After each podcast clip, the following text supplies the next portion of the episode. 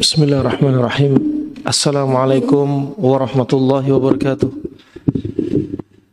إن الحمد لله نحمده ونستعينه ونستغفره ونعوذ بالله من شرور أنفسنا ومن سيئات أعمالنا من يهده الله فلا مضل له ومن يضلل فلا هادي له أشهد أن لا إله إلا الله وحده لا شريك له وأشهد أن محمدا عبده ورسوله أما بعد Alhamdulillah uh, hadirin jamaah salat subuh Masjid Madinah uh, yang saya muliakan karena Allah Subhanahu wa taala kita akan melanjutkan kajian kita pagi hari ini dengan tema kenapa kami tulis buku La Tayas Syifauka Karib? Ya tema yang sebenarnya tema ini tidak lepas dari akidah, tauhid, juga ada beberapa bimbingan Nabi Shallallahu Alaihi Wasallam terkait dengan tema ini. Pembahasan dalam pembahasan tema ini, rahimahullah jami'an. Pertama, kami tulis latai asyifa al-kakarib karena arti dari latai as adalah jangan putus asa. Jangan putus asa. Yang mana putus asa adalah termasuk sifatnya Yahudi. Sifat khasnya Yahudi. Sedangkan Allah Subhanahu wa taala tidak demikian mengajarkan justru untuk meningkatkan harapan kita kepada Allah Subhanahu wa taala. Dan bahkan orang-orang Yahudi mereka menurunkan derajat Allah Subhanahu wa taala bahkan lebih rendah daripada manusia. Makanya mereka kadang mensifati Allah yadullahi maghlula. Allahu faqir. Coba beraninya mereka. Nah, sedangkan orang-orang Nasrani menyamakan makhluk dengan kedudukan Allah Subhanahu wa taala. Orang Yahudi Allah diturunkan derajatnya bahkan lebih rendah daripada makhluk. Wah, termasuk ciri khas mereka itu sifat alias, putus asa. Ya. Sedangkan Allah Subhanahu wa taala mengajarkan kita untuk apa? Terus kita berharap kepada Allah Subhanahu wa taala, banyak doa kepada Allah Subhanahu wa taala. Allah juga punya Asmaul Husna untuk kita apa? E, bertawasul dengan Asmaul Husna. Walillahi al-asmaul husna fad'uhu biha. Maka kita berdoa melalui tawasul dengan Asmaul Husna juga Allah jadikan kita ada punya rasa harap, rasa cinta, rasa takut. Nah, sehingga kita banyak berharap kepada Allah Subhanahu wa taala. Dalam ibadah juga demikian. Juga harus imbang semua perasaan ini. Kalau orang kebanyakan rasa takut, nggak punya rasa harap, akan terjatuh seperti akidah al-khawarij teroris. Saking takutnya mereka memfonis pelaku dosa besar kafir. Akhirnya mengkafirkan kaum muslimin gara-gara ketakutan dengan ayat-ayat tentang ancaman. Tapi mereka apa? Melupakan rasa harap. Sebaliknya ada firqah yang lainnya yang mereka mendominankan rasa harap tapi nggak punya rasa takut. Mereka selalu berharap bahwasanya orang yang sudah bersyahadat pasti akan masuk surga. Ya, terus demikian. Tapi mereka nggak takut atau mereka melupakan ayat-ayat ancaman tentang siksa neraka. Sehingga maunya apa? Berharap surga terus, tapi nggak takut dengan neraka. Ya, maka seperti apa? Jadinya seperti apa? Seperti burung, satu sayapnya berpenyakit atau satu sayapnya lemah, Ya, yang satu sayapnya masih kuat. Kebanyakan rasa takut, sayap satunya terbang, bisa terbang, sayap satunya nggak bisa, akan jatuh. Sebaliknya demikian, sayap kirinya bisa terbang, sayap kanannya nggak bisa, maka dia akan jatuh. Harus seimbang, rasa takut, rasa harap, juga disertai rasa cinta. Nah, ini rahmatullah jami'an. Al-ya'as. Maka kaum muslimin tidak sepatutnya untuk apa berputus asa putus asa dari rahmat Allah Subhanahu wa taala. Baik mereka yang bermaksiat ya, jangan putus asa dengan ampunan Allah Subhanahu wa taala. Allah jadikan syirik, Allah juga jadikan tauhid. Barang siapa yang sudah terjatuh dalam kesyirikan, jatuh dalam ria, syirik kecil ataupun jatuh dalam kesyirikan syirik besar, maka Allah masih punya ampunan. Maka bertobatlah kepada Allah segera. Juga demikian, orang yang sudah berbuat uh, syirik untuk kembali kepada tauhid. Orang yang berbuat maksiat juga demikian. Jangan putus dari rahmat Allah, dari ampunannya Allah Subhanahu wa taala. Ya, yang sudah berbuat maksiat cepat bertobat kepada Allah Subhanahu wa taala dan jangan tunda taubatnya. Nah, fa ini rahmatullah juga demikian. Ketika Anda sakit juga jangan putus asa terhadap rahmat Allah dari kesembuhan yang akan Allah berikan kepada dia. Makanya apa? La tayas, jangan putus asa.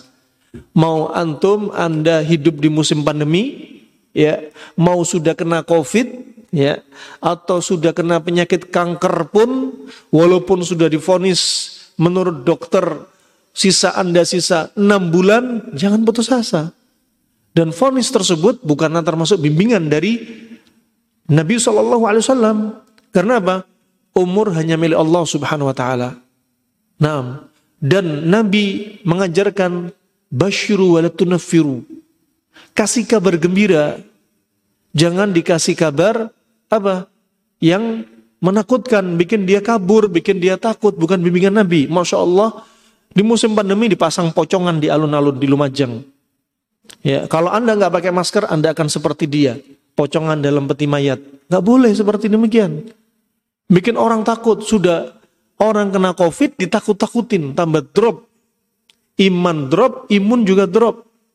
Ya, ambulan keliling nggak ada siapa-siapa, cuma sirine bunyi. Ini bukan bimbingan Nabi saw.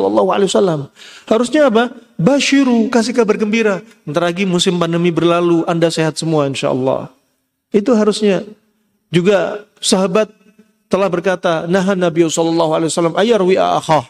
Nabi saw melarang saudaranya menakut-nakuti saudaranya yang lain, nggak boleh.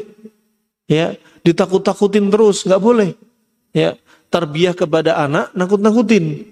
Bapaknya sembunyi di belakang pintu, pura-pura jadi pocongan, anaknya kaget. Lain kali kalau bapaknya sudah tua, ganti anaknya nakut-nakutin bapaknya. Nas'alullah al-afiyah. Rahmanakumullah oleh itu la as. Ya, syifa'uka qarib. Jangan putus asa. Anda yang sakit jangan putus asa. Ya, sehat itu mudah, sehat itu murah. Ya, kalau ada yang bilang sehat itu mahal, iya karena belum tahu ilmunya. Harus ke sana kemari ngabisin duit begitu banyak. Ya, ternyata apa? Mudah sekali sehat. Nah, sebagaimana dikatakan ad-din inna din yusr. Wa din illa ghalabah. Ya, agama itu mudah. Barang siapa yang ekstrim, ya terlalu ekstrim, dalam urusan agama, dia akan kalah sendiri, dia akan jatuh.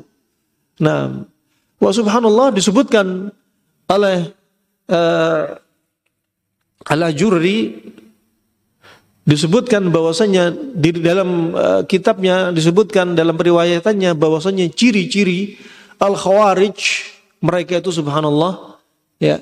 Mereka kalau membaca Al-Qur'an sampai kata para sahabat seperti kami nggak bisa menandingi mereka.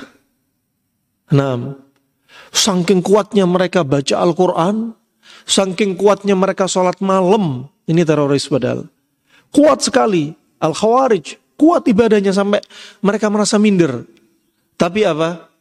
Tapi Islam ibadah mereka nggak masuk dalam kerongkongannya. Nah, wah ini apa? Sampai disebutkan juga saking cepatnya mereka bisa keluar dari agama Islam, mengkafirkan kaum muslimin dan lain sebagainya. Nah, wah ini rahmatullah jami'an. Ya, nggak usah ekstrim-ekstrim. Makanya agama yang dibawa Nabi Muhammad Wasallam itu apa di tengah, bainal ghali wal jafi, bainal ifrat wal tafrid, di tengah. Ya, enggaklah ekstrim, di tengah. Nah, barakallahu fikum. Fa la jangan putus asa. Sekali lagi untuk apa? Untuk mengangkat kita untuk mengangkat kita. Orang yang sudah sakit diangkat. Diangkat apa? Harapan kesembuhannya. Wah termasuk bimbingan Nabi SAW, kalau ada orang sakit apa? Ada tasliyah. Tasliyah, dihibur. Kalau ada orang yang meninggal, dihibur. Ini menunjukkan apa? Justru hati itu diangkat, dihibur, bukan ditakut-takuti. Bukan ditakut-takuti. Barakallahu fikum. Wa latai asyifa al karib kita ambil juga kata latai as ya jangan putus asa wah ini termasuk apa untuk mengap harapan kaum muslimin ya yang sudah kena covid belum tentu mati belum tentu meninggal yang sudah kena kanker belum tentu meninggal yang sudah punya HIV belum tentu meninggal yang sudah kena hepatitis B belum tentu meninggal ya yang sudah pernah kami dapati ada orang kena tembak kepalanya otaknya keluar. Eh, kami nggak nggak tidak tolong mereka. Kenapa? Karena kami lebih pilih orang-orang yang lebih potensi hidupnya lebih besar. Sehingga orang yang potensi hidupnya lebih kecil karena waktu itu korban begitu banyak, ya, sehingga pilih prioritas dengan tenaga kesehatan yang sedikit. Prioritas apa? Yang harapan hidupnya lebih banyak. Ternyata yang otaknya sudah keluar masih bertahan hidup daripada mereka yang menurut perkiraan kita ini masih hidup. Ternyata yang kita pikir prioritas ternyata enggak. Allah berkehendak lain. Subhanallah. Oleh karena itu apa? Lah as, jangan putus asa. Nah, enggak boleh putus asa. Juga manusia enggak boleh memfonis umurnya manusia. Umurnya uh, manusia. Kenapa? Ajal di tangan Allah Subhanahu wa taala. Ada sebab kita mengarah, mengira sebab itu adalah sebab yang kemungkinan besar dia akan meninggal. Ternyata Allah berkehendak lain. Ini rahmatullah. Jangan putus asa sekali lagi. Keajaiban Allah, kesembuhan Allah, Allah turunkan bagi yang Allah kehendaki. Dan Allah ciptakan sebab untuk kita mengambil sebab-sebab kesembuhan. Nah, kemudian rahmatullah jami'an kita sengaja sekali lagi la tayas kita katakan la tayas jangan putus asa karena keputusasaan itu menyebabkan diri dia semakin jauh dari sebab kekuatan sebab untuk mengambil sebab-sebab kesembuhan dari Allah Subhanahu wa taala. Terkait sehat sakit ada empat hal yang perlu diperhatikan. Pertama, al-marad, jenis penyakitnya. Kedua, Eh, Al-marad jenis penyakitnya, jenis penyakit lihat. Ada penyakit hati, ada penyakit fisik. Ya, ada penyakit medis, ada non medis. Lihat jenis penyakitnya. Ya, penyakit fisik lihat kasus apa pada fisik pada dia. Ya, karena masalah makanan, karena masalah kurang istirahat, karena masalah kurang nutrisi, karena masalah kombinasi nggak benar dari makanan, karena dia uh, pantangan dia terjang, ya. Dilihat menyebabkan penyakit apa, fisik apa, ya. Misalkan dia uh, subhanallah uh, gangguan contoh uh, gangguan kena masalah kanker, masalah fisik murni fisik misalkan, atau karena psikis hati dia ternyata masalah psikis itu juga menimbulkan masalah ya gangguan psikis Orang ada orang kena kanker karena stres. Coba ajib. Orang stres sifatnya panas. Kalau sudah stres akan menyebabkan darah itu kental dan panas. Darah sifatnya panas lembab. Ketika sudah stres, kelembapan akan semakin ber, ber, hilang dari darahnya, sifat darahnya, tinggal sifat panas dan kentalnya. Saat itu akan menyebabkan stagnasi peredaran darah. Syuf. Nah, ajib. Ketika ada kami dapati ada ibu-ibu stres, kanker payudaranya semakin keras. Bengkaknya semakin parah. Syuf, ternyata punya masalah. Psikis juga menimbulkan dampak fisik. Bagaimana tidak? Allah sudah menyebutkan dalam surat Yusuf ayat 84, "Wa biyaddat ainahu minal huzni fahuwa kadhim." Dan kedua mata Nabi Yakub memutih karena apa? Karena sedih yang numpuk. Sedih berlebihan. Panik, ya juga ada amarah kepada saudara-saudara Nabi Yusuf alaihissalam yang mencelakakan Nabi Yusuf ternyata menyebabkan buta pada mata. Nah, kemudian juga ini dari jenis penyakit al-marad. Kemudian al-marid. Al-marid adalah orang yang sakit. Dilihat kondisinya orang yang sakit. Kemudian yang ketiga adalah uh, asyifa, asyifa yaitu apa? Obat kesembuhan. Ya, obat kesembuhan. Ya, dan Allah jadikan orang sakit tetap sakit, nggak sehat-sehat, ada sebabnya. Orang sakit kemudian sehat juga ada sebabnya. Orang sehat tetap sehat, ada sebabnya. Orang sakit kemudian sembuh menjadi sehat juga ada sebabnya. Sehat tetap sehat juga ada sebabnya. Nah, makanya Allah jadikan segala sesuatu dengan sebab dan itulah hikmah Allah Subhanahu wa taala. Barang siapa tidak mengimani Allah menciptakan sebab berarti dia telah mencela hikmah Allah Subhanahu wa taala. Demikian, kata Syekh Ibnu Utsaimin rahimahullah taala. Makanya ambil sebab. Makanya ketika ada orang badu, ketika ada orang badu datang kepada Nabi SAW, mereka bertanya, Ya Rasulullah, ana tadawa, apakah kami perlu berobat ya Rasulullah? Kemudian apa kata Rasulullah? Tadawau ya ibadallah. Berobatlah kalian wahai hamba-hamba Allah subhanahu wa ta'ala. Dianjurin untuk berobat oleh Nabi. Menunjukkan apa? Berobat itu adalah sebab. Berobat ada sebab. Tentunya berobat kepada siapa? Kepada ahlinya.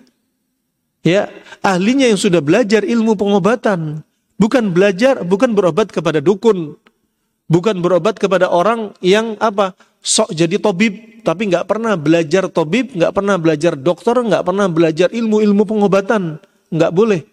Berobat kepada ahlinya, Bahkan disebutkan oleh Imam Asyuti sampai membuat judul anjuran untuk berobat kepada ahlinya dan yang diutamakan yang paling ahli daripada uh, dari mereka dari ahli pengobat.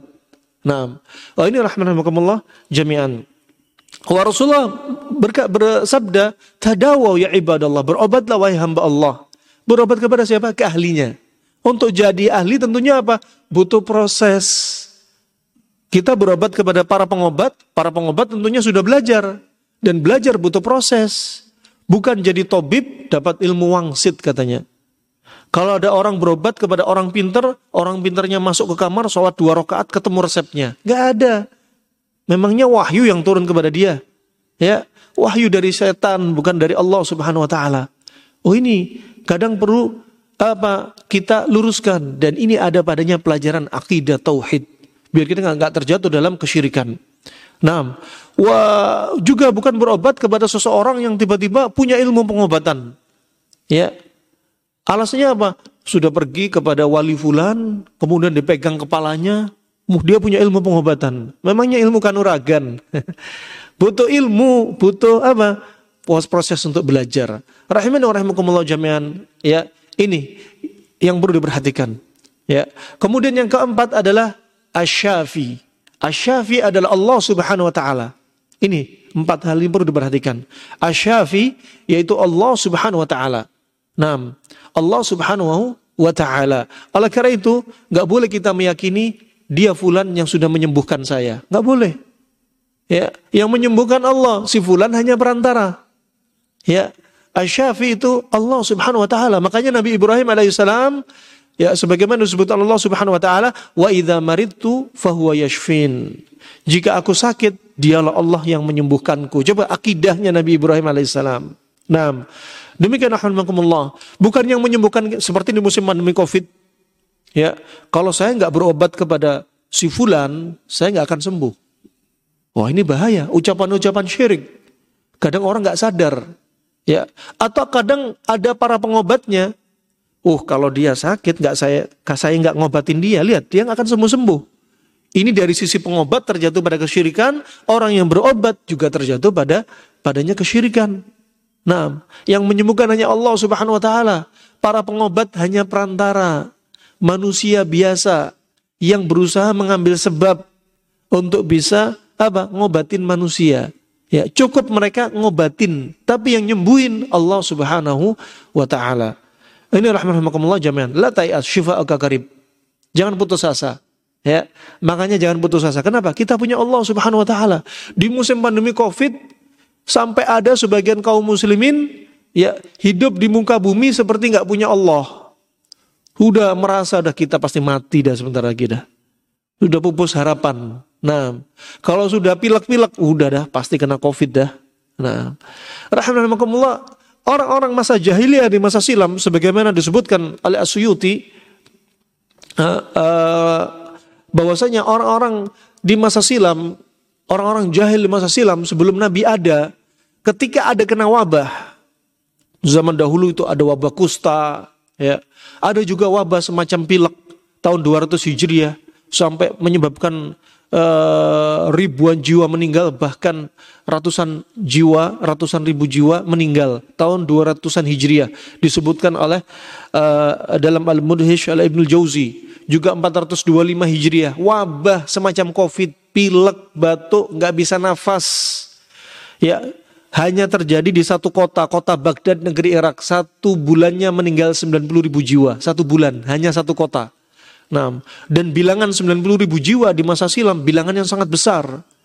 Ya, karena orang di masa silam jumlahnya sedikit, nggak seperti di zaman kita sekarang. Subhanallah, dan keyakinan, ada pun keyakinan orang-orang di masa silam sebelum Nabi ada, ya, sebelum Nabi ada, ya, mereka kalau kena ada gejala-gejala wabah, katakan orang COVID gejalanya di antaranya bersin-bersin. Nah, banyak dahaknya misalkan. Wah, subhanallah kalau sudah ada gejala, mereka melakukan apa? Untuk menolak bala, biar nggak kena wabah, mereka meringkik seperti suara keledai. Ada yang bisa menirukan suara keledai? Suara hewan yang paling sulit untuk ditirukan. Nah, makanya Allah berfirman apa? Disebutkan angkaral saut apa? La sautal hamir. Ya, suara yang paling dibenci itu suaranya keledai. Ya, suara yang paling dibenci ada suaranya keledai. Nah, demikian rahmanakumullah jami'an ya. Fa ya maka Allah kata wa aina angkaral aswat la sautal hamir. Ya. Uh, kami katakan apa la tayas jangan putus asa ya jangan putus asa kenapa karena kita punya Allah Subhanahu wa taala doa sama Allah itu penting doa sama Allah ketika sakit penting Nabi saw ketika terdampak sihir disebutkan Aisyah radhiallahu anha ya dalam hadis riwayat Imam Bukhari karena Nabi saw yatakhayyal dulu Nabi saw sampai berhayal. Berhayal apa? Mendatangi istri-istrinya. Sembilan istrinya sudah didatangin semua. Ya, padahal para istrinya nggak ada yang merasa didatangi Nabi. Sembilan istrinya ini selama enam bulan nggak didatangi Nabi. Kenapa? Karena Nabi kena sihir. Dan apa yang Nabi lakukan? Nabi minta kepada Allah Subhanahu Wa Taala. Minta untuk apa? Dikasih kabar ada apa ya. Dan kemudian dikirim dua orang laki-laki. Satu laki-laki di kaki, satu laki-laki di kepala yaitu malaikat. Yang satunya mengatakan ya hadza rajul matbub.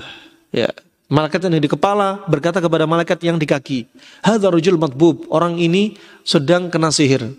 Ya, kemudian yang di kaki bertanya, mentebah, ya, siapa yang nyihir dia? Kemudian disebutkan yang nyihir adalah Labid bin Asam, laki-laki Yahudi. Ikatan sihirnya dari apa? Rambutnya Nabi dan gigi dari sisirnya Nabi. Wah ini termasuk apa? Nabi sakit juga berdoa kepada Allah Subhanahu wa taala. Ya, ini nabi.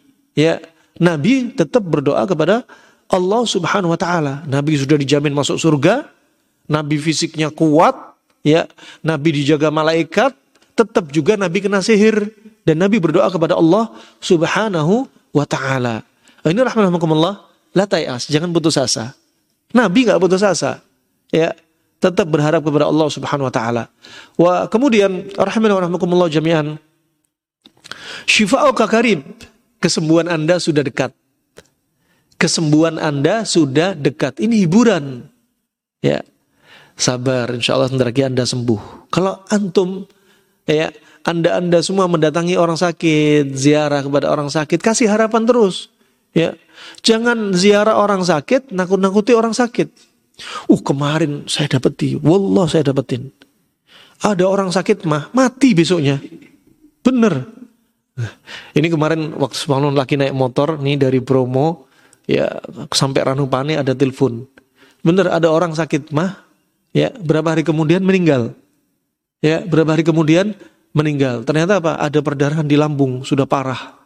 Nah, wah ini ada yang sakit mah satunya nanti dikasih tahu uh kemarin saya dapat telepon, ini ada orang rumah sakit mah juga meninggal besoknya, hati-hati makanya sakit nah, Subhanallah sudah di rumah sakit, dipasang dipasang apa uh, selang ke lambung, ya pasang infus, kadang dikasih oksigen, takut-takutin, tambah habis oksigennya. Makanya ketika musim pandemi Covid jangan tambah panik. Orang yang tambah panik, tambah takut di musim pandemi Covid lihat oksigennya langsung turun. Saturasi oksigennya langsung turun. Antum lihat ketika ada orang renang dia tambah panik, tambah tenggelam, kehabisan oksigen. Itu akal-akalan kita masuk akal aja, ilmu ilmiah. Ya, makanya apa di antaranya? Ketika sakit tingkatin harapan sama Allah Subhanahu Wa Taala. Itu penting. Nah, dan kesembuhan milik Allah semata. Makanya syifa'uka qarib katakan kesembuhan Anda sudah dekat. Nah, sebentar lagi sembuh insya Allah sembuh insya Allah. Yang penting ambil sebab. Nah, wa rahmanakumullah ini termasuk di antara ucapan Abdullah bin Mas'ud ya. Juga uh, ucapan Abdul Atahiyah ya. Uh, adapun ucapan Abdullah bin Mas'ud alamahu atin fahuwa qarib. Ketahuilah bahwasanya segala sesuatu yang akan datang itu dekat. Fayaumul qiyamah qarib dan hari kiamat itu juga dekat. Makanya Nabi bersabda, "Innama bu'itsu baini wa baina sa'ah kahatain." Sesungguhnya aku diutus antara aku diutus dan hari kiamat itu seperti ini. Dekat nggak? Dekat. Awal tanda kiamat sugra apa? Hah? Hah? Diutusnya Nabi. Ya. Awal mula tanda hari kiamat kecil adalah dengan diutusnya Nabi. Kenapa Nabi sudah bersabda, Innama bu'ithu, aku diutus. Dan itulah awal tanda hari kiamat sugra. Nah, wah ini rahmatullah jami'an. Ya, maka kiamat dekat. Juga demikian, kesembuhan Anda juga dekat, lebih dekat daripada hari kiamat. Ya, up ya mereka. Nah, udah Insya Allah sebentar kamu sembuh. Yang penting kamu jaga pantanganinya. Jangan diterjang nih pantangan. Karena pantangan itu juga merupakan obat. Coba Nabi SAW bersabda, sebagaimana hadis yang diriwayatkan oleh Al-Hafidh Al-Mustaghfiri, termasuk ulama yang meninggal tahun 432 Hijriah, ya, dia meriwayatkan satu hadis dengan sanad yang sahih. Kata dia, Inna Allah idha yuhibbu abdan hamahu fid dunya Sesungguhnya Allah jika mencintai seorang hamba, Allah akan jaga dia di dunia. Di dunia dijaga sama Allah Subhanahu wa taala. Dijaga dari apa? Allah jika cinta seorang hamba, Allah akan jaga dia. Dijaga dari apa? Dijaga dari kesyirikan. Dijaga dari amalan-amalan yang tidak diridhai oleh Allah Subhanahu wa taala. Ya, termasuk amalan yang tidak dicontohkan Nabi SAW. Dijaga dari kemaksiatan, dijaga dari syubhat dan syahwat, dijaga oleh Allah Subhanahu wa taala kalau Allah cinta sama dia. Ya Allah berikan taufik dia dengan penjagaan Allah semacam ini. Kemudian dilanjutkan apa kata Rasulullah? Kama yahmi ahadukum saqimahu alma. Sebagaimana Anda menjaga saudara Anda dari bahayanya air. Air ternyata bisa bikin penyakit. Nabi kalau bicara air bukan air minuman instan. Ya, bukan air-air kemasan, bukan. Tapi Nabi konteksnya air biasa. Air biasa ternyata bisa bikin penyakit. Coba bayangin. Ini hadis Nabi SAW. Allah jika cinta dengan seorang hamba, Allah akan jaga dia sebagaimana Anda menjaga saudara Anda dari bahayanya air. Ternyata air punya bahaya. Nah, air juga menyebabkan bahaya. Makanya ketika ucapan-ucapan yang viral, ya yang sudah difahami oleh uh, mayoritas manusia banyak minum air, banyak minum air itu bagus. Ucapan ini dari sisi Islam ya hadis tadi perlu dikoreksi. Dari hadis ini ucapan ini tadi perlu dikoreksi. Dengan apa? Dengan hadis tadi untuk mengkoreksi ucapan tadi. Begitu pula dengan ayat firman Allah Subhanahu wa taala, "Wa kulu washrabu wa la tusrifu." Hadis mengkoreksi ucapan yang uh, difahami, sudah nyebar di umat manusia, ayat juga mengkoreksi ucapan tadi yang jauh-jauh sebelumnya. Ya, kalau Hippocrates tahu ayat dan hadis ini, mungkin Hippocrates bapak kedokteran Yunani bakal masuk Islam. Nah, oh subhanallah, Allah sudah berfirman, dan makan dan minumlah Anda, jangan berlebih-lebihan. Lah gimana kalau minum, minumnya berlebih-lebihan? banyak minum. Banyak minum itu bagus. Tunggu dulu Pak, Bu. Ya. Tunggu dulu. Ayat dan hadis tidak mengajarkan demikian. Ya, fi tafsir dirinci dulu. Kalau ada ibu-ibu, masya Allah kerja bukan kerja, hanya sebagai ibu rumah tangga. Di rumah ada AC, ada ART, jarang kerja, jarang olahraga, di rumah terus, minum air sehari, banyak minum yang katanya mereka minum itu 2 sampai 3 liter, lama-lama istri Anda sifatnya kayak air. Ini yang menyebutkan siapa? Imam Zurnuji, ulama dalam kitab Ta'lim Muta'alim, ulama tahun 600-an Hijriah. Ya, kalau kebanyakan minum air sifatnya akan seperti air. Air sifatnya apa? Air sifatnya apa? Dingin kan? Makanya Nabi bersabda, "Idza asabakum al-humma fa'abriduhu bil ma." Kalau Anda kena demam, dinginkan dengan air. Kenapa? Karena air itu dingin, mendinginkan panas. Subhanallah kalau ibu-ibu kebanyakan dingin di rumah, kebanyakan minum, nggak heran kalau bapak datang ke rumah, bu, malam ini yuk, ngapain pak? Biasa, gitu. Ibunya nggak mood, frigid. Kenapa? Kebanyakan air. Nah, sifatnya kayak air. Nah, wa juga disebutkan oleh Abu Husain al-Baghdadi ya, dia juga menyebutkan ulama tahun 400-an Hijriah juga wafat. Beliau juga menyebutkan orang kalau sudah sifatnya dingin, otaknya kebanyakan dingin, hafalannya akan lemah. Konsentrasi juga lemah. Coba ajib. Kebanyakan air.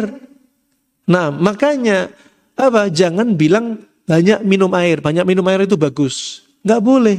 Allah sudah berfirman, wala tusrifu, wa kulu washrubu wala tusrifu. Ya, jangan berlebihan. Ya, oh ini termasuk apa? Yang Nabi sebutkan tadi. Ya, Allah mencintai, mencintai seorang hamba, menjaga seorang hamba di dunia sebagaimana seorang hamba menasihati saudaranya akan bahayanya air. Air itu juga bahaya. Nah, air juga bahaya. Wah ini rahmatullah jami'an. Coba bayangin antum makan makan ada kuahnya. Kuah sudah air. Makan buah. Di buah juga sudah ada air. Ya.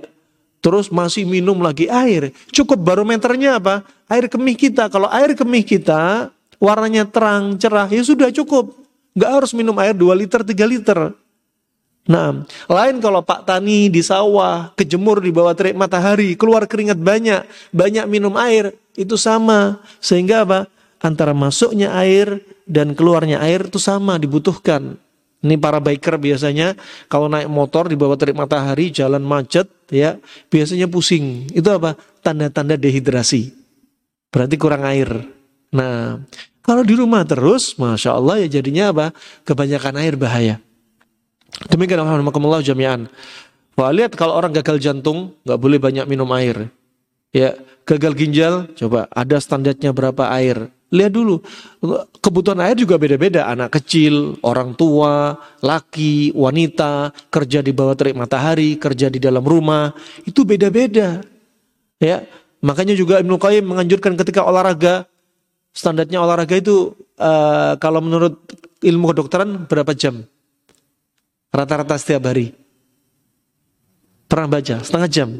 Katakan setengah jam. Olahraga yang paling baik setengah jam. Maksimal satu jam misalkan. Kalau Ibnu Qayyim, teori kedokteran Arab klasik, simpel sekali. Olahraga itu cukup sampai bikin kulit warna kemerahan. Selesai. Sekarang mau setengah jam, satu jam. Lihat dulu, kalau orang berat badannya 150 kilo, ya bisa jadi olahraga setengah jam bagi dia belum cukup untuk membakar kalorinya. Nah, anak-anak yang masih kecil, ya orang tua, lansia, laki, wanita beda-beda. Standarnya kedokteran Arab klasik, masya Allah. Lihat warna kulit kemerahan sudah selesai. Nah, menunjukkan apa? Aliran darah sudah lancar. Kemerahan menurut siapa? Lihat orang yang banyak lemaknya, merahnya lama. Ya, orang yang kulitnya hitam nggak kelihatan merahnya. Nah, Nah, dilihat dari telapak tangannya. Nah, barakallahu fikum. Rahimin wa rahimakumullah jami'an. Wah, ini perlu diperhatikan. Juga dalam lafaz hadis yang lainnya, Allah menjaga seorang hamba sebagaimana apa? Hamba menjaga orang yang sakit dari makanan minuman. Makanan minuman, ya. Dijaga dari pantangan nih. Ya, pantangan-pantangan itu juga termasuk penjagaan seorang hamba dari saudaranya yang sakit. Barakallahu fikum. Ya, maka apa? Kesembuhan Anda sudah dekat. Dan sembuh itu murah, mudah, nggak mahal. Ya, yang bikin antum sakit siapa? Antum sendiri. Jangan bilang ya Allah, alhamdulillah saya stroke, saya sabar, semua takdir Allah Subhanahu wa taala. Saya kanker, alhamdulillah, masyaallah ya, saya sabar. Ini semua takdir Allah Subhanahu wa taala. Alhamdulillah 15 tahun saya nggak punya anak, saya sabar. Ini semua takdir Allah Subhanahu wa taala. Yang makan Anda yang dinisbatkan kok dijelek-jelekan takdir Allah Subhanahu wa taala. Ya. Ya, ini patut untuk dikoreksi. Mau mandul, mau stroke, mau kanker, ya, mau sakit mah, darah tinggi, kolesterol, asam urat, ya. Ini semua adalah sebenarnya tingkah laku kita. Ya. Polahnya kita ya Pak, kakek pola ketika makan. Ya. Nggak pakai pola makan yang benar. Nah, oleh karena itu rahmatullah perlu diperhatiin.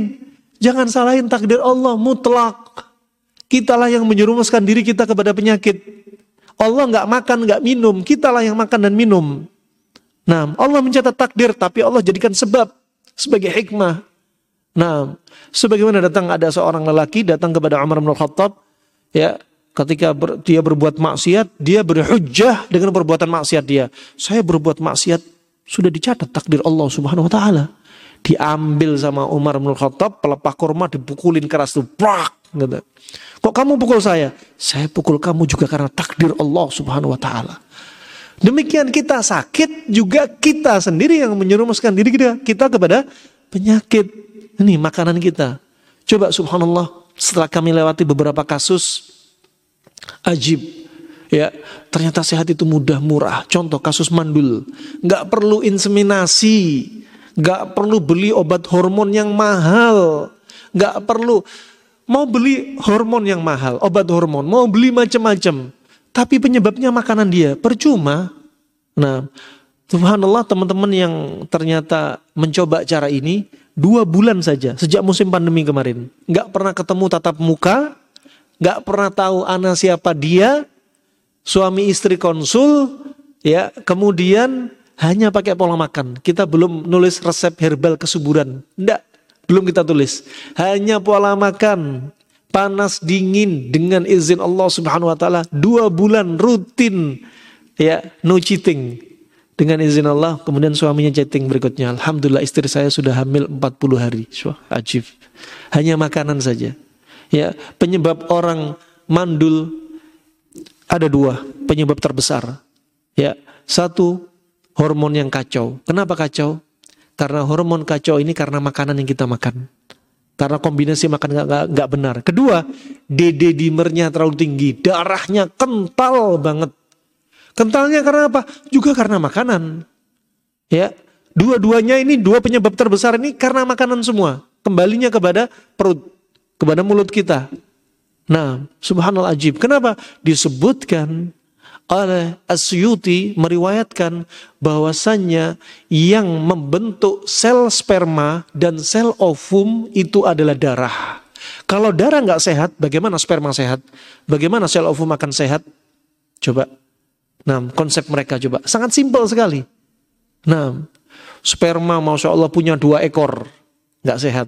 Sperma Masya Allah kecepatannya untuk menuju apa tuba falopi kecepatannya hanya 5 km per jam. Gitu.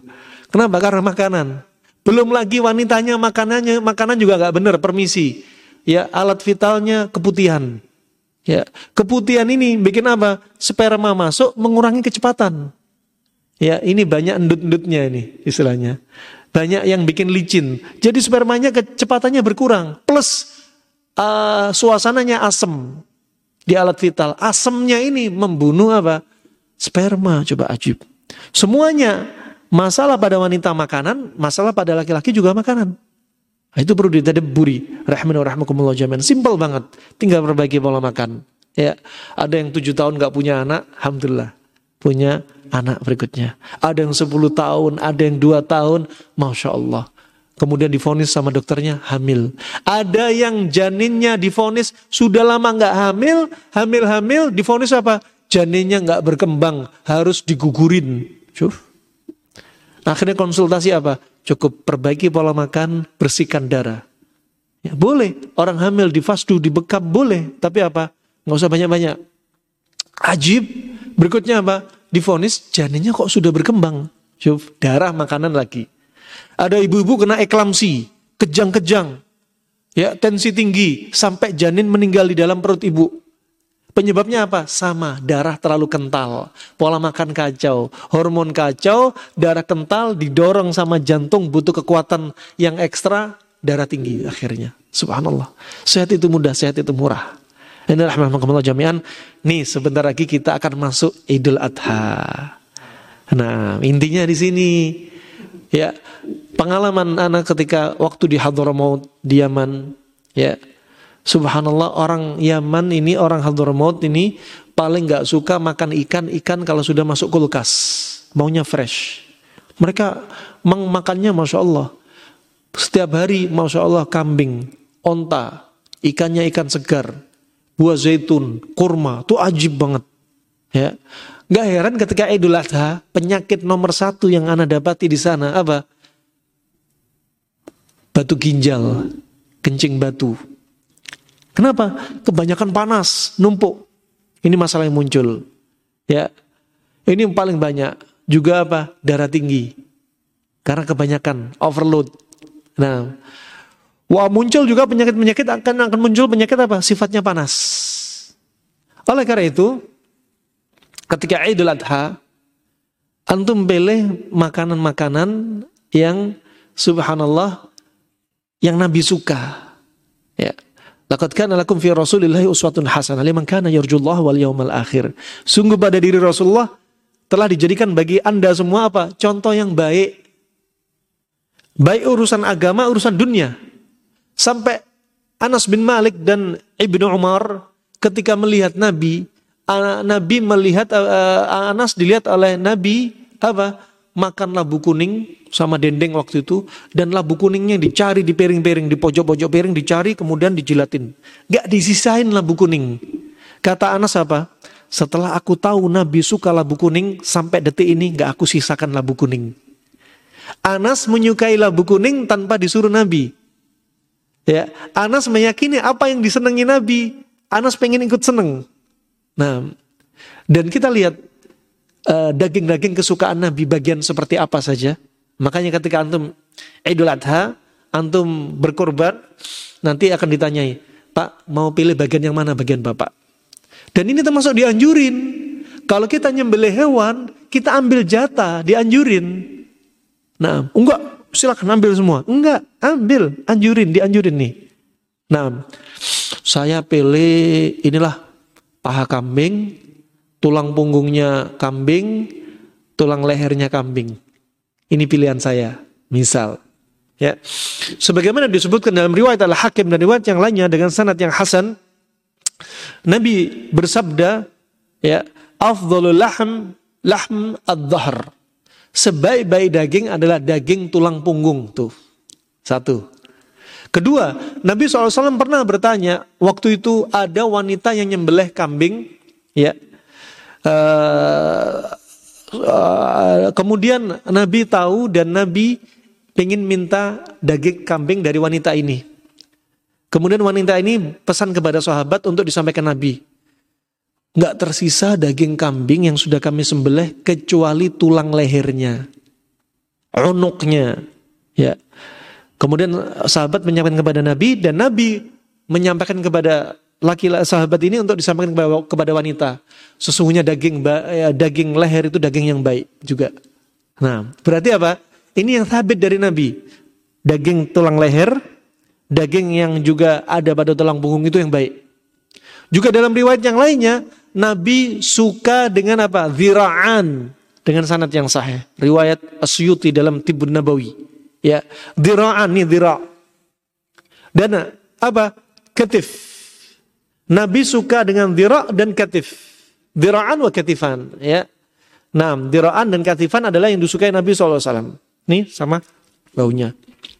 Dan dalam riwayat yang lain yaitu muqaddam, ya, bagian kaki, bagian depan.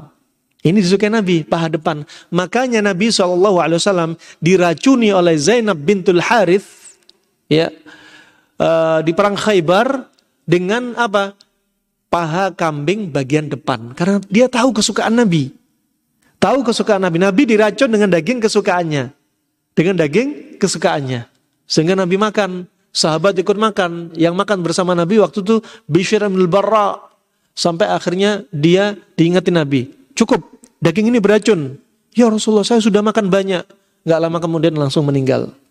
Ternyata diperiksa pembuluh darah aortanya pecah. Ya. Dan Nabi SAW Allah jadikan lebih kuat daripada manusia biasa. Dan dengan izin Allah racun itu dia apa efeknya ditunda sama Allah sampai dimunculkan lagi efek racunnya tiga tahun kemudian sampai menyebabkan wafatnya Nabi Shallallahu Alaihi. Nah, ini rahmatullah jami'an. Dan Nabi SAW sampai disebutkan sahabat langit-langit Nabi itu warnanya biru. Menunjukkan apa? Orang yang keracunan warnanya biru, lidahnya biru, langitnya biru. Menunjukkan apa? Stagnasi peredaran darah. Peredaran darah sudah pada tersumbat, livernya sudah lemah, Ya. Wah, tapi Nabi diberi kekuatan sampai tiga tahun kemudian oleh Allah Subhanahu Wa Taala. Ya. Kemudian wanita Yahudi ketika dipanggil, ditangkap oleh sahabat, ditanyai, kenapa kamu meracuni Nabi? Ya, seandainya dia Nabi, dia pasti tahu dagingnya beracun. Bagaimana kamu tahu daging ini telah diracuni? Kata Nabi apa? Daging ini sudah mengabarkan kepadaku, bicara padaku bahwa dia sudah diracuni. Ini mujizat dari Allah Subhanahu wa taala. Dikasih kabar daging ini sudah beracun. Ini ajib. Ini berarti kesukaan Nabi apa tadi? Paha depan, tulang punggung, kemudian tulang leher.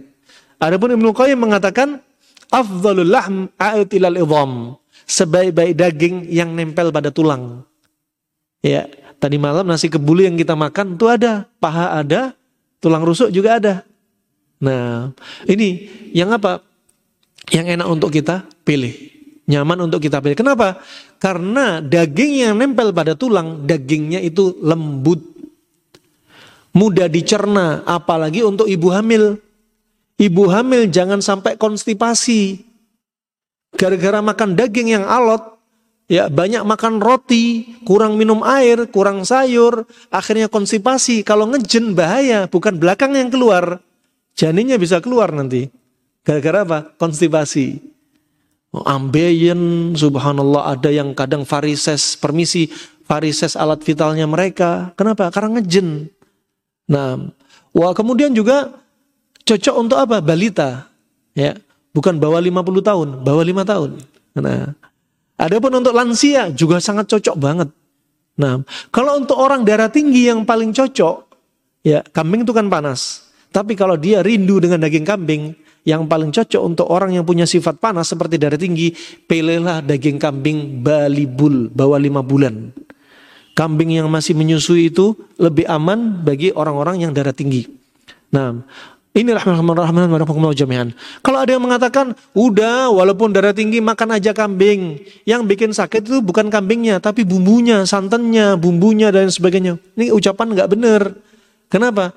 Karena orang darah tinggi sifatnya panas, kambing sendiri sifatnya panas. Panas ketemu panas, tambah panas. Kalau ditambahi santan, panasnya lebih lagi.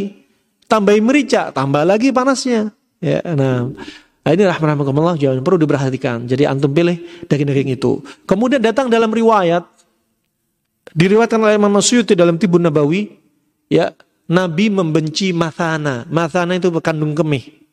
Kemudian khasyatain, khasyatain itu buah pelir atau pelornya kambing misalkan. Ya. Kemudian eh, apa? ginjal karena itu tempatnya air kencing. Dan hadis ini nggak sabit. Kemudian ada empedu. Ya, adapun kata Nabi membenci hal-hal organ ini dinisbatkan kepada Nabi itu nggak benar. Hadisnya nggak benar. Tapi maknanya benar dari sisi ilmu pengobatan. Ya, jangan makan sering makan kayak seperti ini. Kalau nisbat kepada Nabi makruh, ya, itu apa? Hadisnya nggak sahih, tetapi para ulama kedokteran klasik apa berpendapat bahwasanya seperti apa? Al Farasdak, seorang penyair di zaman Ali bin Abi Thalib. Kita nggak bicara akidah dia, kita bicara ucapan hikmah dia. Ketika dia nitip apa nitip untuk dibelanjain daging kepada temannya dia berkata iyyaka iyyaka bil batn war ra's fa inna da minhuma hati-hati kamu ya hati-hati kamu ya hati-hati jangan sampai beli kepala dan jeruan. Nah, kenapa? Karena sumber penyakit berasal dari organ ini. Indonesia ajib, negeri paling ajib. Orang Indonesia kalau ditaruh di negeri mana pun bisa hidup. Coba orang Amerika hidup di Indonesia, ya diajak makan nasi susah, carinya apa? Roti terus. Ya. Ada orang orang Amerika waktu itu sempat tinggal sama kita di Indonesia bagian timur. Baru tinggal dua minggu sudah tidak kuat mau pulang. Kenapa? Makanannya nggak bisa, nggak cocok katanya. Nah, orang Perancis taruh di Indonesia. Paling yang dicari di Indonesia apa? Makanan-makanan menu-menu ala mereka yang ada di Indonesia. Coba suruh tinggal di ya, di kampung Dawuhan di mana di Lumajang gitu kan, nggak kuat dia. Tapi orang Indonesia di mana-mana bisa hidup, masya Allah, masya Allah makan ceker ayam, Masya Allah. Jeruan, usus dibikin keripik. Nah, ada rujak cingur, tuh apalagi. Ada sop lidah, bu, apalagi. Oh, dawet, aduh ajib dah. Orang Indonesia itu orang yang paling banyak bersyukur harusnya. Nah, semua bisa dimakan. Ya, jarang orang Indonesia, Indonesia mati kelaparan jarang. Nah, karena semua bisa diolah sama orang Indonesia. Nah, barakallahu fikum. Ini rahmatullah jami'an. Wa orang Arab dari zaman dulu sampai sekarang juga termasuk bahkan orang Eropa, orang Barat, namanya kepala sama jeruan, mereka memang jauh untuk dimakan. Ya, orang Arab klasik aja di zamannya Ali bin Abi Thalib sudah berwasiat seperti itu. Hati-hati dari kepala dan jeruan karena sumber penyakit ada pada keduanya. Ada pada keduanya. Nah, ini rahmatullah jami'an yang perlu diperhatikan ya. Sekali lagi Idul Adha akan datang dan tetap jaga makanan Anda. Nah, you are what you eat. Apa yang Anda makan, Anda seperti itu. Jika Anda setiap hari makan kambing, maka Anda kayak kambing sifatnya. Ya, yaitu panas. Ya, musim pandemi saking takutnya minum habatus soda selama dua tahun. Ya sifat Anda kayak habatus soda. Panas kering. Jadinya apa? Akan muncul batu ginjal, kulit kering, kaki pecah-pecah, air ludah berkurang, air mata berkurang, ya. Demikian rambut mulai banyak memutih, beruban, karena kebanyakan panas. Nah, wah itu konsep sehat sakit sebenarnya mudah. Ya, itu saja yang bisa saya sampaikan. Mungkin ada satu pertanyaan, dua pertanyaan. Tafadhol barakallahu fikum. Sudah cukup nggak ada pertanyaan ya sudah. Nah, ada pertanyaan, tafadhol. Menurunkan darah tinggi. Nah, tips menurunkan darah tinggi karena yang bertanya kena darah tinggi. Nah, Barakallahu fikum pertama you are what you eat. Apa yang Anda makan diri Anda seperti itu. Bisa jadi darah tinggi yang Anda rasakan adalah karena akumulasi dari makanan-makanan sebelumnya masih ada di dalam tubuh. Satu. Kedua, bisa jadi dari faktor psikis. Mungkin beban dia sebagai penggiat dakwah di Lumajang mungkin berat. Menghadapi fitnah sana kemari, akhirnya apa? Ya menanggung apa? dakwah umat dan ummahat jadi berat. Jadinya pusing, rambut cepat putih, darah tinggi gak turun-turun. Jadi faktor makanan pengaruh, faktor psikis juga pengaruh. Ya, kalau kesedihan ya cepat move on dari sedih. Ya, kalau ada beban dakwah, bagi-bagi aja bebannya. Nah, barakallahu fikum. Nah, wa ini rahmatullah. Pola makan juga harus lebih seteng lagi. Ada masya Allah satu kasus Ya bukan satu kasus ya banyak sekali orang kena kencing manis sama darah tinggi. Subhanallah ajib. Ya, hanya minum rendaman gandum utuh. Rendaman gandum utuh. Ya. Subhanallah hanya berapa hari dia berani meninggalkan obat kencing manis, meninggalkan obat darah tinggi. Gak ada ceritanya obat darah tinggi diminum seumur hidup pengencer darah diminum diminum seumur hidup, obat kolesterol asam urat diminum seumur hidup. Allah nggak menciptakan kita minum obat seumur hidup. Kalau bilang seumur hidup, kalau nggak bilang seumur hidup, pabrik nggak laku nanti. Pabrik obat. Kenapa? Karena pengennya seumur hidup. Biar apa? Terus jadi pelanggan tetap. Nah, nah ini apa? Sebenarnya kalau kita pola makan dan benar, ini obat seumur hidup cocok. Ya, cocok dengan apa yang dimaukan pabrik. Kenapa? karena mereka nggak mau memperbaiki pola makan. Ya, jadinya seumur hidup silahkan. Tapi kalau anda perbaiki pola makan, ya nggak ada ceritanya obat seumur hidup. Sembuh, udah selesai. Nah, obat itu dikonsumsi ketika kita butuh. Nah, ketika kita membutuhkan, ya. Maka apa perbaiki pola makan anda. ya. Kombinasinya di jam-jam makan yang benar. Kalau itu merupakan pantangan ya. Katakan seperti kambing tadi malam makannya dikit aja timunnya dibanyakin misal ya atau pilih kambing kambingnya balibul itu merupakan sebab. Hindari pantangan yang asin-asin. Kenapa? Garam asin sifatnya juga panas. Ya nasi juga dikurangi sifatnya panas. Kambing sifatnya panas. Kemudian kasih pendingin. Pendingin yang ajib ya sekaligus untuk uh, gula sama darah tinggi apa? Rendaman gandum utuh. Harganya sekilo cuma 6 ribu. Ya di toko online ada. Ya ditulis pakan burung gandum utuh padahal itu obat mahal Nah, subhanallah ini rahmatullah. Kalau ada asam urat, kencing manis, kolesterol, darah tinggi jadi satu, itu ajib. Cuma pakai satu aja. Apa? Minum teh bunga rosella. Itu enak banget tuh. Nah, tapi apa? Kemudian apa? Pikiran juga itu bikin slow. Ya, jangan dibikin berat. Ya, jangan sampai dibikin berat masalah kalau Anda punya masalah rumah tangga, masalah beban pekerjaan, masalah apa, udah bikin seluruh kita punya Allah, tawakal ditingkatin. Yang juga penting juga apa? Perlu meruqyah mandiri. Ruqyah mandiri perlu dilakukan ya. Kalau bisa bangun jam 2 malam, setengah tiga malam diguyur kepalanya mandi air dingin. Kalau bisa airnya diruqyah di luar kamar mandi ya. Kalau bisa ditambah daun bidara, Al-Hafidh Ibnu Hajar dan Syekh bin Bas ya menganjurkan apa? Tujuh lembar daun bidara ditumbuk ditaruh di air. Gak ada hadisnya di dalam hadis Nabi gak ada. Cuma para ulama dahulu sudah terbiasa melakukan cara ini dan ini boleh-boleh saja, bukan termasuk amalan yang tidak diajarkan Nabi yang gak boleh. Ini sah-sah saja. Ya, kemudian apa? Mandi, guyurin di kepala untuk mendinginkan kepala.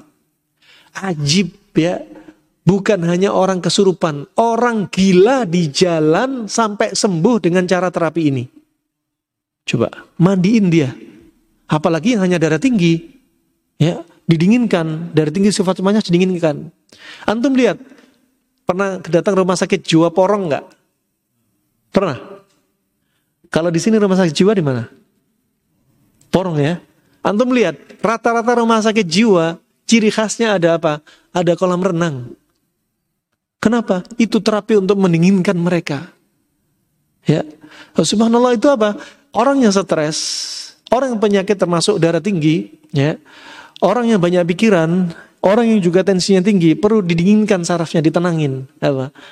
Mandi sama air dingin, malam turuknya mandiri. Sambil apa? Dikir pagi petang dikencengin, baca Al-Quran rutin, ya. Kemudian kalau kajian-kajian, Alhamdulillah sering hadir. Nah, ini yang coba dilakuin nih. Pola makan, Sikis plus rukyah mandiri. Ya, rukyah mandiri. Wah subhanallah, ini ada yang kisah ini, satu akhir sebagai penutup kisah-kisah ya. Abu Muhammad sudah dengar nih. Ada orang Masya Allah di rumah sakit jiwa. Di rumah sakit jiwa itu sediain kolam renang. Ya, 10 pasien gangguan jiwa udah di atas kolam renang. Ya, perawatnya bilang, hitungan ke 10 semua nyebur kolam renang. Ya.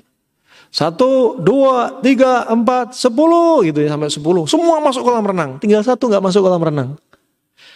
Ya, kalau nggak masuk kolam renang, kata perawatnya, berarti orang ini sudah sehat. Kenapa sudah sehat? Karena kolam renangnya lagi kosong. Yang pada masuk berarti gangguan jiwa. Nyemplung kolam yang nggak ada airnya. Kata perawatnya, hm, udah sehat nih orang. Tanyain satu orang, kenapa kamu nggak masuk kolam renang? Enggak pak, kenapa? Dingin. Oh ternyata masih gila ini. Dipikir udah sembuh, ternyata kolam renang kosong. Nah, itu saja yang bisa saya sampaikan. Semoga bermanfaat untuk Islam dan Muslimin. Ya, sehat selalu, istiqomah di atas ibadah. Jangan lupa semangat untuk anda bisa berkorban. Ya, Idul Adha dan semoga amalan kita diterima di 10 Dhul Hijjah ini, sembilan kita juga diterima, sholat kita diterima, bacaan Al-Quran kita diterima dan semoga dosa-dosa kita dihapuskan oleh Allah Subhanahu wa taala ya dan semoga amalan ibadah kita semua ini termasuk kajian kita sebagai pemberat timbangan kita di mizan hasanatina. Amin ya rabbal alamin. Wabillahi taufiq wal hidayah. Subhanakallahumma bihamdik asyhadu an la ilaha illa anta astaghfiruka wa atubu ilaik. Wassalamualaikum warahmatullahi wabarakatuh.